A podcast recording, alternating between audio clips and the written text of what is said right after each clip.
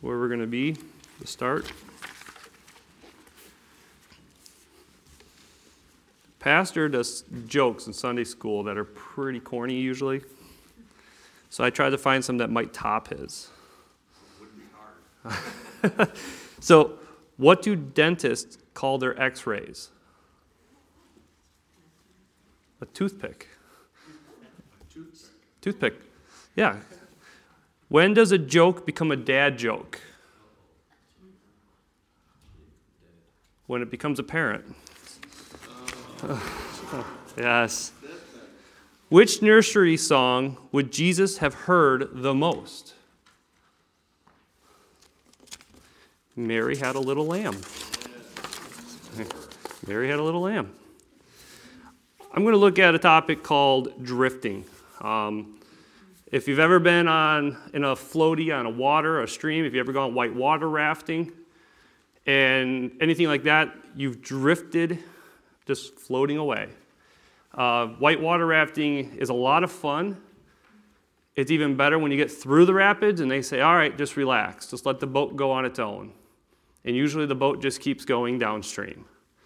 And if you're not ready, you're going to hit another rapid if you're not looking for it and you won't be prepared. So I want to look at the topic of are you drifting? And I, I found a story. It says two young men were fishing um, on a river on the top side of a dam near their hometown. As they were concentrating on catching fish, they were unaware that they had drifted until they were too far and they were hearing the water going over the dam. When they realized the situation, the current drew them closer and closer. Eventually, they were not able to paddle away. After getting rushed over onto the rocks, caught up in the swirling water under the rocks, they never came back to the surface. After days of searching, the divers found the first body, and then three days later, the other. You know, all they did was go out fishing, and they started drifting. I want to look at that there. In Hebrews chapter 2, it says in verse 1 Therefore, we ought to give the most earnest heed to the things which we have heard, lest at any time we should let them slip. And, you know, take heed. Because you know when you start to drift is usually when you're too far away and you didn't even notice it. Um, so there's a danger in drifting. If you've ever been in a boat, there's a lot of danger. Um, I don't know if there's anyone that's never been on a boat or been out in heavy water and heavy waves. It doesn't take much. Um, but, you know, physically, we drift into the river, we drift down, a, maybe on a lake, we can drift into the ocean you can drift. But spiritually, we could be drifting and not even realize it if you're not even paying attention. And that's why we need to, as it said, th- therefore we ought to give the most earnest heed that the things which we have heard, lest at any time we should let them slip. So I've got a few things here, things about drifting that I thought were interesting that I looked up. A few things that are interesting. One, drifting requires no effort. You don't have to do a thing to drift. Um, really, the only thing you have to do is pick the paddles up, take them out of the water. You know, if you take them out, lay down, relax, talk with someone, you're not even going to realize it. You're drifting away. Same is true for us spiritually. You know, that's why it says to uh, take heed uh, to this. It's earnest. Hey, get your paddles in the water. Keep going. Don't drift. When you give up is when you start floating away. Another one is, it kind of goes with it, is it's an unconscious process that you don't even realize. Um, the water's nice and smooth, nothing's going to happen, but we forget about the undercurrents. There's water moving, it's pulling. You know, it's you don't notice it when you're in open water, but when you're near land and then you lay down or something, you stop and you turn and you look, the land is farther away. It's a little bit more tricky when you're out in the ocean. They say it's a lot harder because you don't have anything to look at to see where you've gone. You've got to be on it, you've got to be watching. Pilots have the same problem with their planes. They get in a jet stream, it could pull them without them. They have to watch. You have to watch your gauges. The captain of a boat has to watch his compass, watch his numbers. Is it right? Don't give up. Don't just stop and say, it's pointing that way, we're going to go that way. It doesn't work. You know what? It doesn't work if you're in your car and you say, I'm going down the road, go straight. You don't go straight. especially in Auburn with a pothole. You're not going to go straight. You know? More earnest heed says. Um, another one that I found, there, I thought of was a lot of churches slowly back off on some things, and then years later they wonder, how did we get here? They drifted away. We took it easy. We relaxed. We pulled the paddles up a little bit. And then you know what happens? It's too late. The churches are going.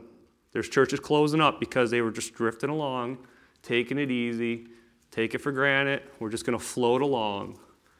And it's too late. Another thing is, we never drift upstream. It's impossible to drift upstream or against the tide. No one has ever drifted that way.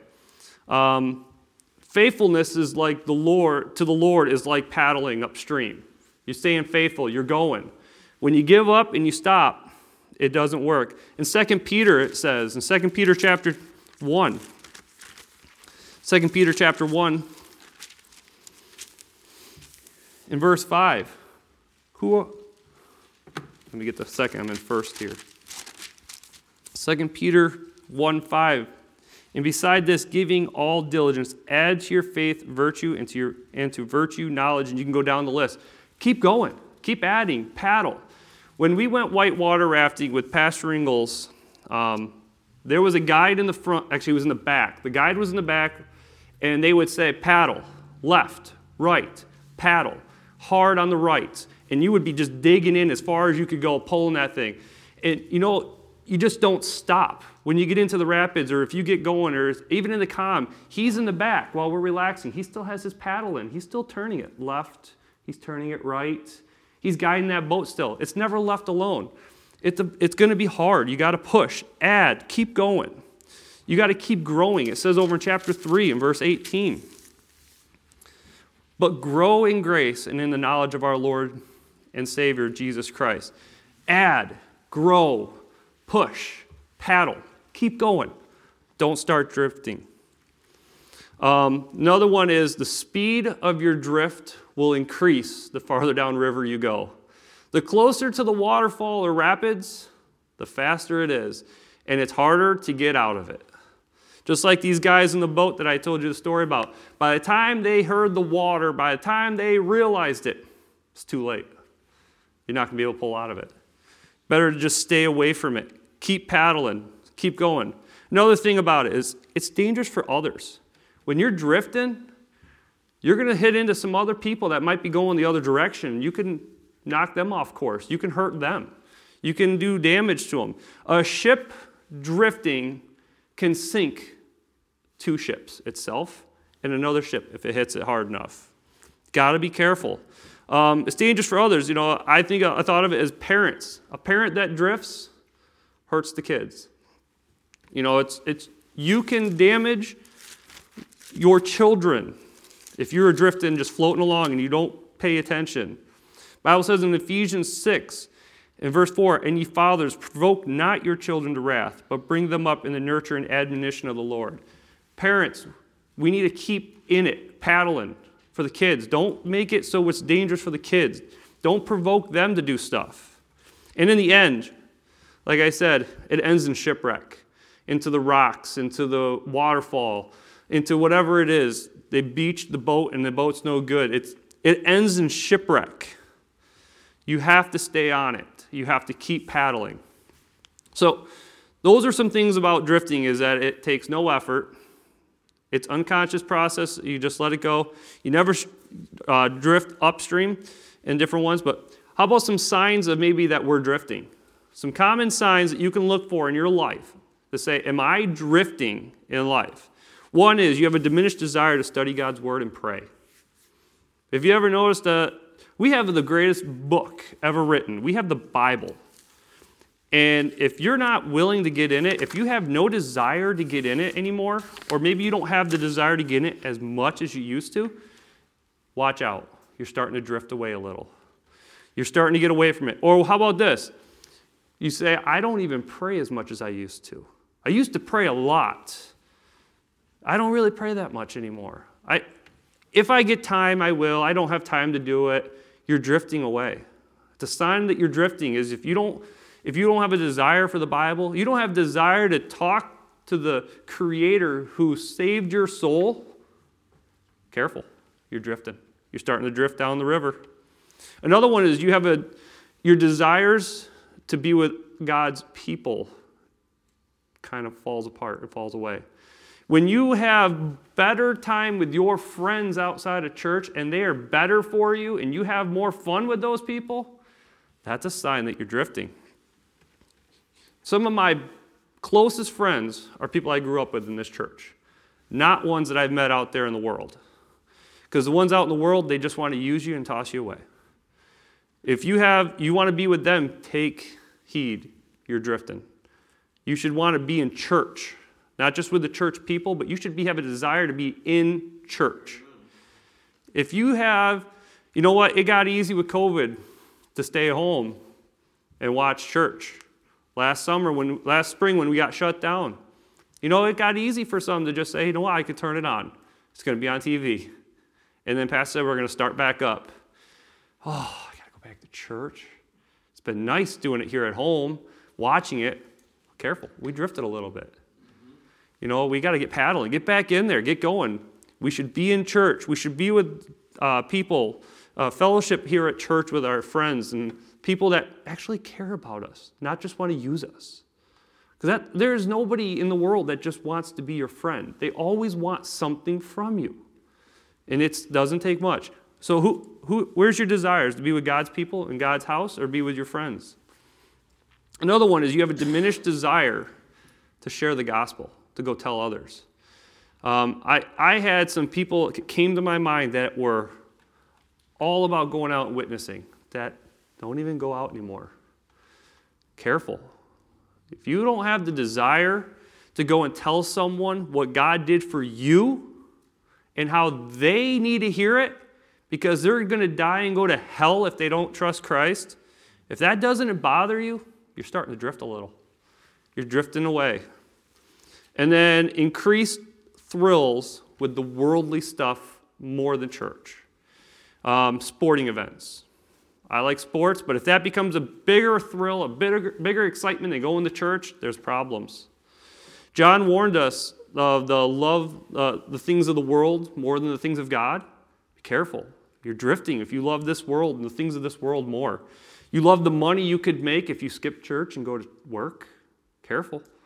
It's going to get you. You're starting to drift. So you got to watch out because there's all different things that are signs that are drifting and then there's, there's some remedies for drifting. One of them is the most obvious one, and I've said it keep rowing. When you're in the boat and you notice you're starting to drift, don't sit there.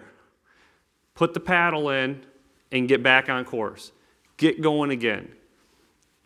Um, it says in uh, 2 Peter, 2 Peter 1, 2 Peter chapter 1, Verse 10 says, Wherefore the rather, brethren, give diligence to make your calling and elect sure. For if we do these things, ye shall never fail. Wherefore the rather, brethren, give diligence and to make your calling and election sure. Get paddling, get in there. Keep rowing. If I can just encourage you, maybe you've pulled the paddle up, get the paddle in the water. Get paddling. Get going. Don't try to be in the way of others that are going this way and you're drifting this way. Turn the boat around. You don't hear the water going over the waterfall yet. There's time. Turn the boat. Another thing you can do is study and understand the undercurrents. Know where they are. You know, a good captain of a boat doesn't fight the currents, they'll use the currents to get places. There's, time, there's a reason why some of the, the boats sail at certain times when the, the water's high or the water's low, or they can know which way it's going. You know, the airplanes do it too, when to fly with the jet stream, and they follow it to get around. Use them. Don't, but understand what they are, how they work, where they are before it's too late.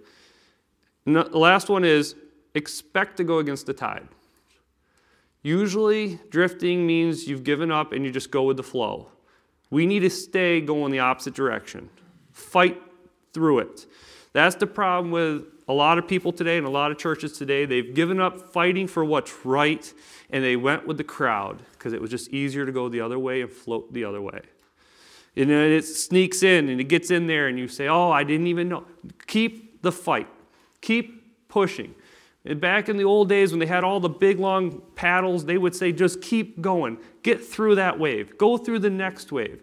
Keep going. Paddle through it. Expect to go against the tide. If you are living for God, you're going against the tide. If you want to do what's right, you got to go against the tide.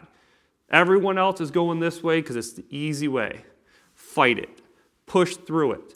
Once you get through the storm, then you're going to see it's a lot better. Don't put it off. I have two questions for you in conclusion. One, are you drifting? And I, I want you, this is for all of us, but don't ever say this, the foolish question of, well, it couldn't happen to me. Careful. It could happen to anyone.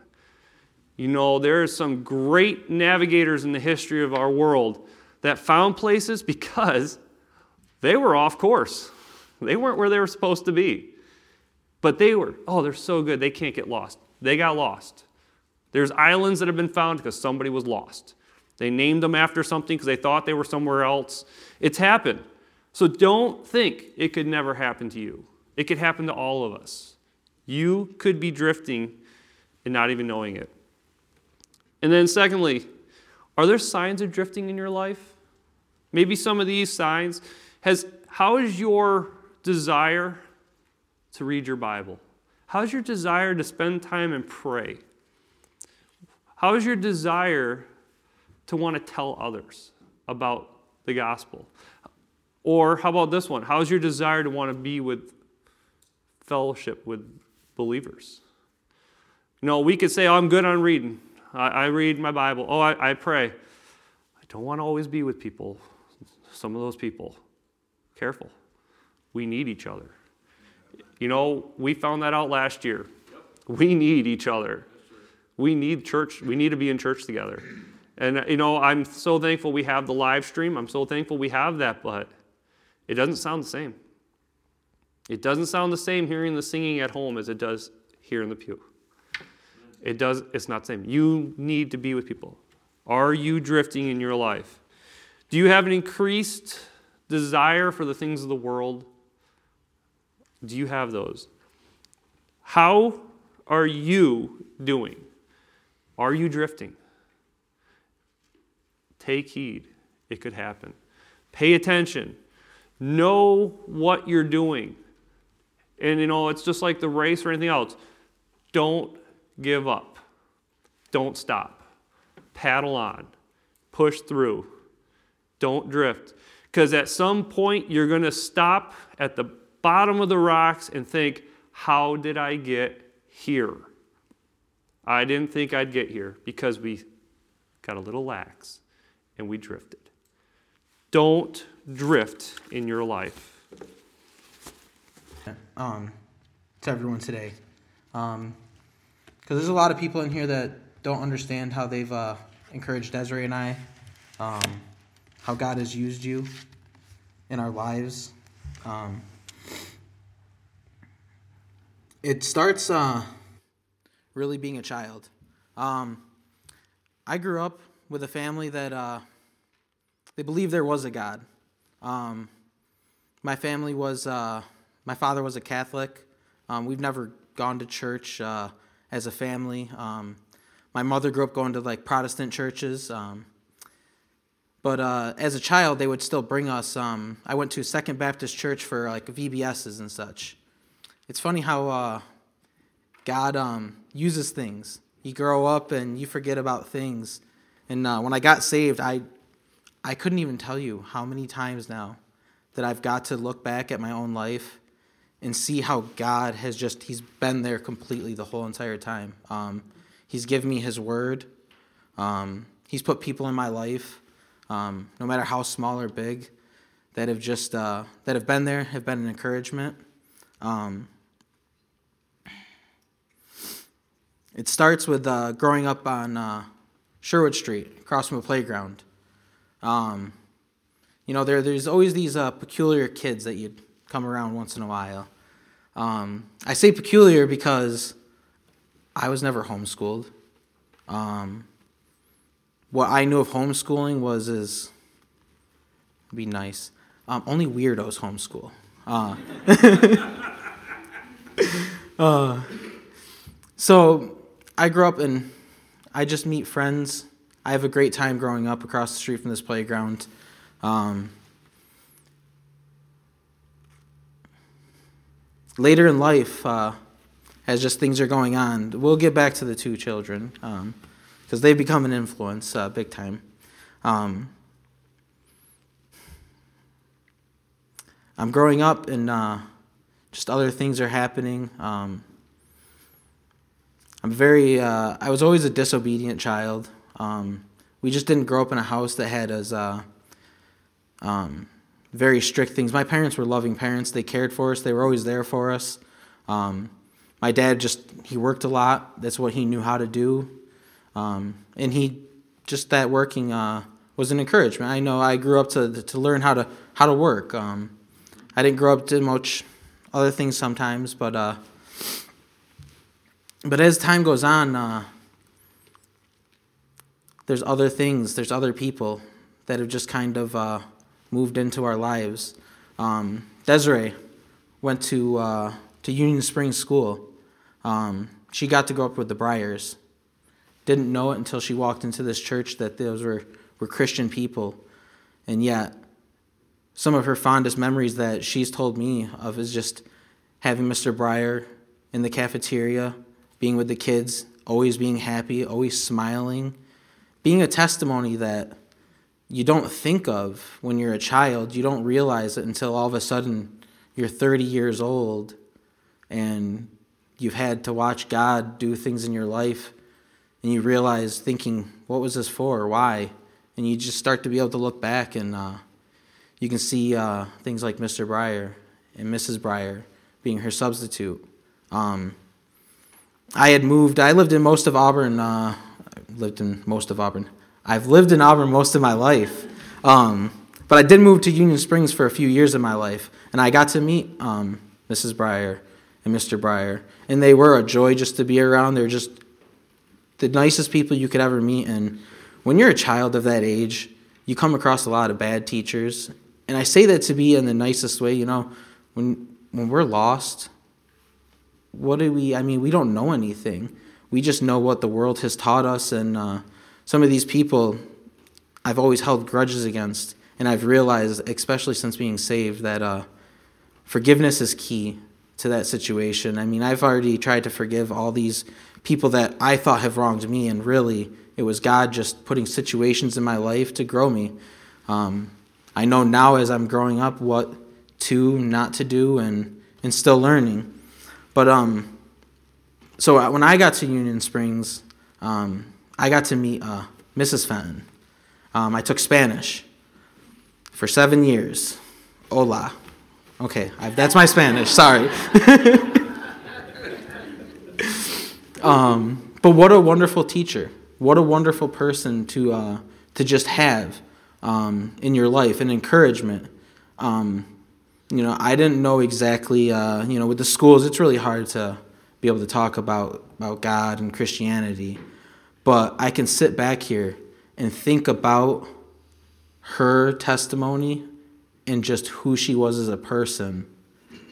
And to now to think about the influence that she may have had on all these other kids, the influence that Mr. and Mrs. Briar may have had on hundreds and hundreds of children that they may never see again.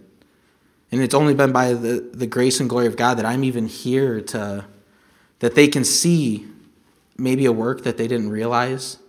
Um, so when you guys are going out there and and in trying to uh, pass tracks out and uh, talk to people and witness to people and just being who you are, it's an encouragement.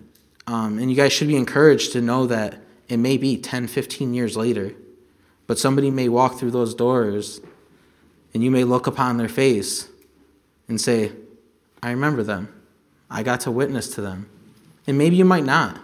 You might never see any of your fruit until that day when you're going to get into heaven and you might see their face and they might see your face. And you may have been the last person that they've ever talked to, that they ever saw before they went into eternity. So when I was uh, growing up before I got saved, I'm out of high school. Um, I'm just, I'm about the world, everything about it. I played video games 24 7. Um, I got a job when I was, well, I had worked for the most part growing up, um, but I was very good about not working and being able to save money and just so I didn't have to work.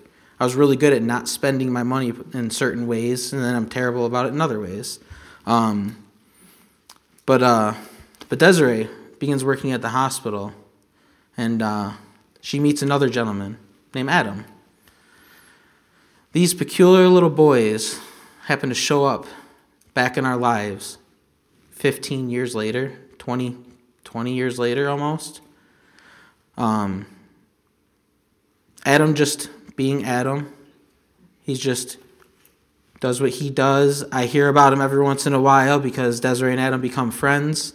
Um, he invites her to uh, to like a Christmas concert, and you know he's. I don't know this guy. I've never met Adam, um, but I can just I know that he sounds like he's a Christian. I don't, at this point, I don't really know what a Christian is. I don't know, I've seen so called Christians. Um, now that I'm saved, uh, apparently lots of my friends were Christians, um, but they never told me. Um, but that's okay. That's okay. We have all got struggles and we've all got plans, and uh, it's an it's a, it's an encouragement to see Christians that, that speak about their things, like Adam, who, even though he's at work, has the time to pass out a gospel track. Um, with that, uh, with that being said, um, I begin to start going through a really rough time period in my life. Um, this is right about when we're about to have our first child. Um, and I'm just, I'm a mess of a man. Um, I don't know. I have no uh, hope for anything. I'm kind of just down in the dumps every day of my life. Um, nothing more than just myself. It's that uh, the world likes this uh, self pity, and I wallowed in it. I I absolutely. I let the world and the flesh and the devil just control me. And uh, we're getting ready to have our child, and uh, Karma's born and uh, my job, I'm not thinking anything of it. It's been an all right job.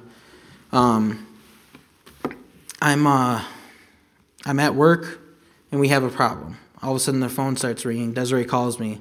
Um, our daughter's only 12 hours, maybe 19 hours old, and she calls me, tells me that they're rushing her to Syracuse, and I'm just, I didn't, I wasn't a person that wanted children and now a child has come into my life, and all the emotions of all of a sudden having a child have just now hit me.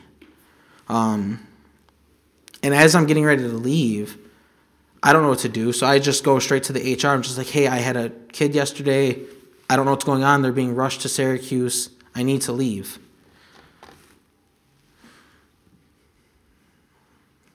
The lady wasn't very nice needless to say. Um, her words to me were, Well, make sure you clock out. As if I didn't have other things on my mind. As if she didn't know exactly who was who I was. I mean, I had been in contact with her. Um, she had already denied health paperwork. I was trying to, uh, with the emergency and everything, I'm trying to get some time off from work now because now I have a wife who's in one hospital and a daughter who's in another hospital. Um, but so things are bad in my mind. I'm kind of losing all hope. Um, as time goes on, eventually the situation, I get the time off. I get to spend the time up. Uh, we get to go to Syracuse. And uh, I never even started my timer. Good job, Nick.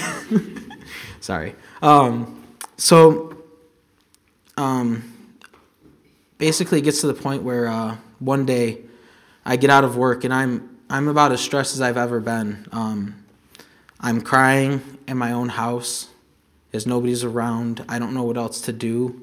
Um, I start to get thoughts that I wouldn't want anyone to have. Um,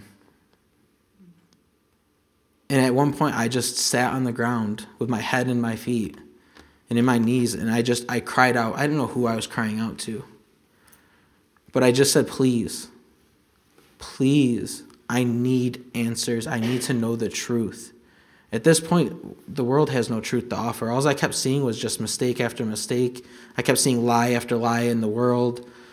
There's just you look at I mean you can see today you can turn on the news and you couldn't tell what's truth or what's not. You couldn't tell what's been real. And at this point, I just about lost it. Um, but God answered that man sitting there crying.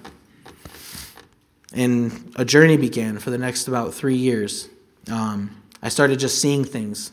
I started seeing like the trees outside, the sky, creation itself. And you can read in uh, Romans where um, he tells us that the creation itself, the invisible things of God, are seen. They're in our hearts. And uh, that became real to me. I began to see that there's something more than just than just the life. And it, it wasn't me, it was God obviously pulling me to Him, allowing me to see things that I had just closed my eyes to. Um, but through all this time, so I start looking up things. Um, and I don't know if you guys know, uh, you probably do. Um, I'm to butcher his name now. Les Stroud, Lee Stroud. Um, he's, he's, there's a movie called The Case for Christ.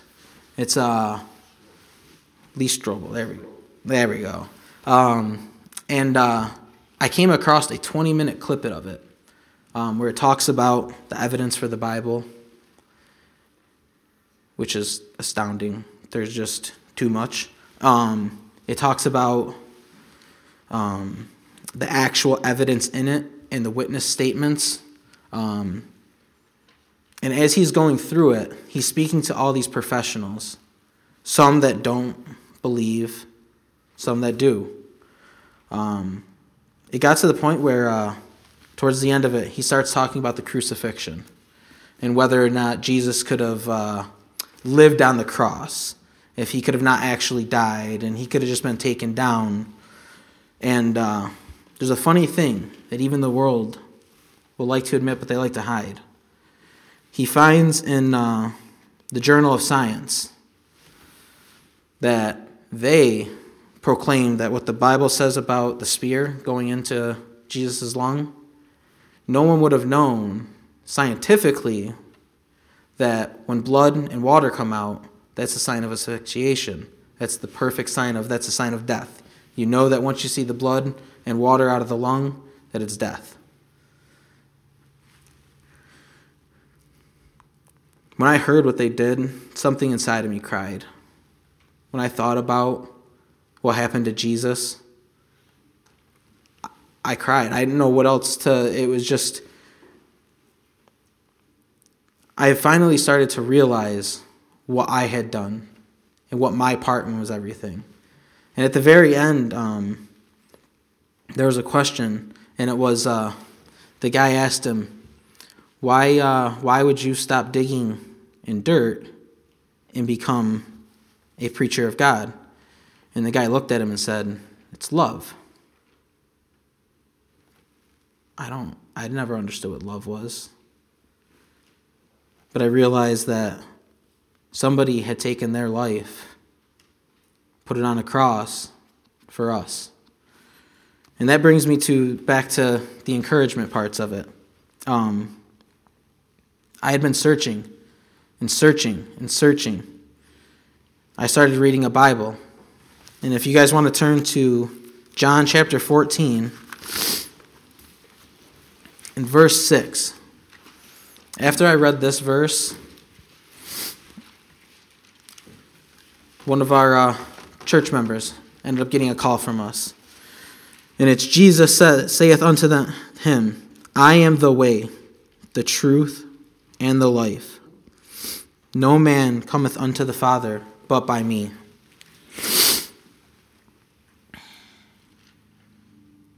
I looked at that and said,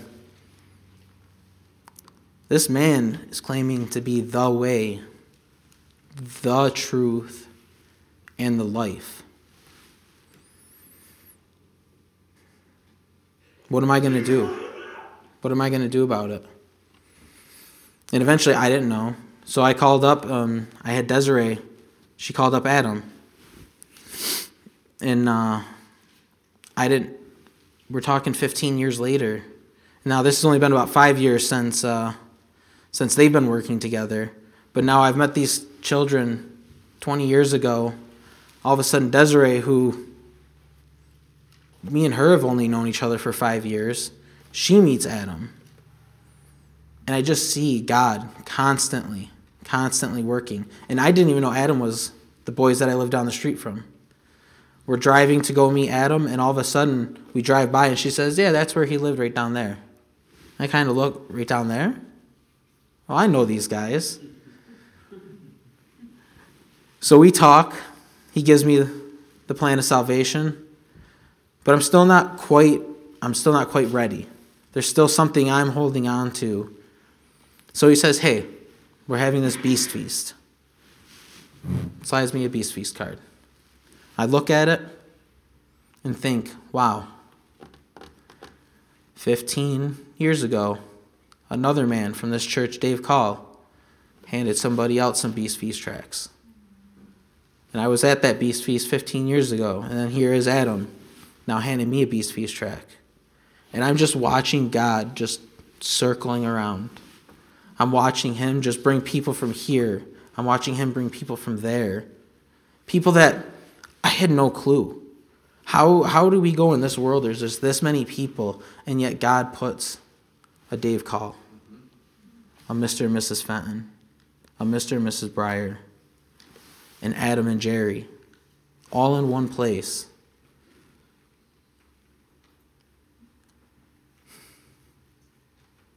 He does it because He loves us. He knows what we're going through, who we are. He knows who you guys are. And He wants to use you. He could have done anything He wanted to save me. He didn't have to use these people that are here. He could have used anything. He could have used the internet. I was well off looking on my own, but that's not what God chooses. He chooses to use sinners like us, people that just stay faithful. Dave, he probably had no clue who he was handing out all those tracks to. He probably had no idea what kind of influence um, he could have been. Um, Adam had no clue when we were sitting down. He had no clue who I was at first. I mean, he has known me as far as I'm Desiree's husband, but he doesn't know that, he doesn't realize that we've played on the same playground together, that we've been around each other, that God has already molded people in our lives. So when you think about that, I want you to think about all those people that are in your lives right now that God is using you to influence, that God is using you to bring to Christ. He wants to use us. He wants to be an encouragement to us, and He wants us to encourage others. And that's just what kind of He had for me today. Instead of the original message I had, He just, I felt Him wanting me to. There's the, the encouragement I've gotten from this group of people, from my brothers and sisters. I never knew what love was. Not the love of Christ, not the love of God.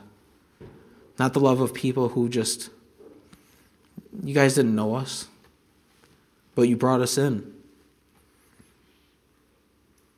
God has used you guys to be an encouragement to us. And I thank God almost every single day that I think about it, of what He's done, where He's pulled us from.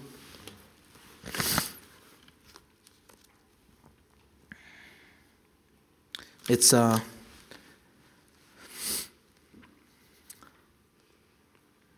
It's been very wonderful to see what he's done. Um, and I know there's been other people that have uh, been in this church. So this morning, um, we had two visitors that apparently have been to this church before.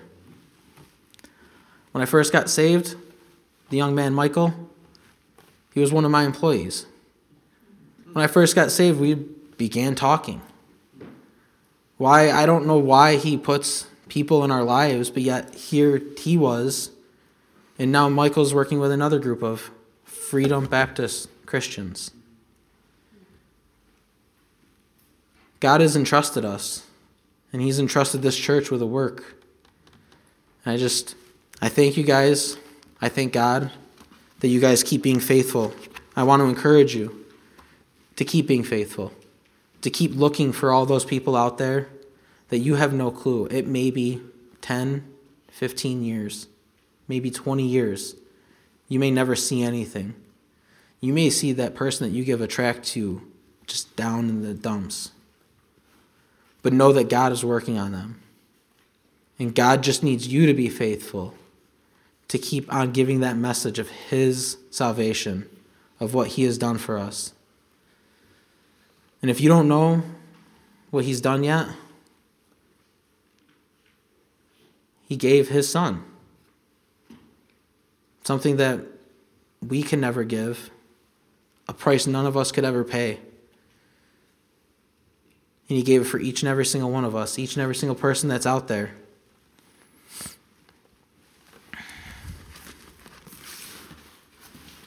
Um, so just not really sure. Just I just wanted to be an encouragement. I hope that you guys will be an encouragement to the people out there for you that just like you've encouraged me.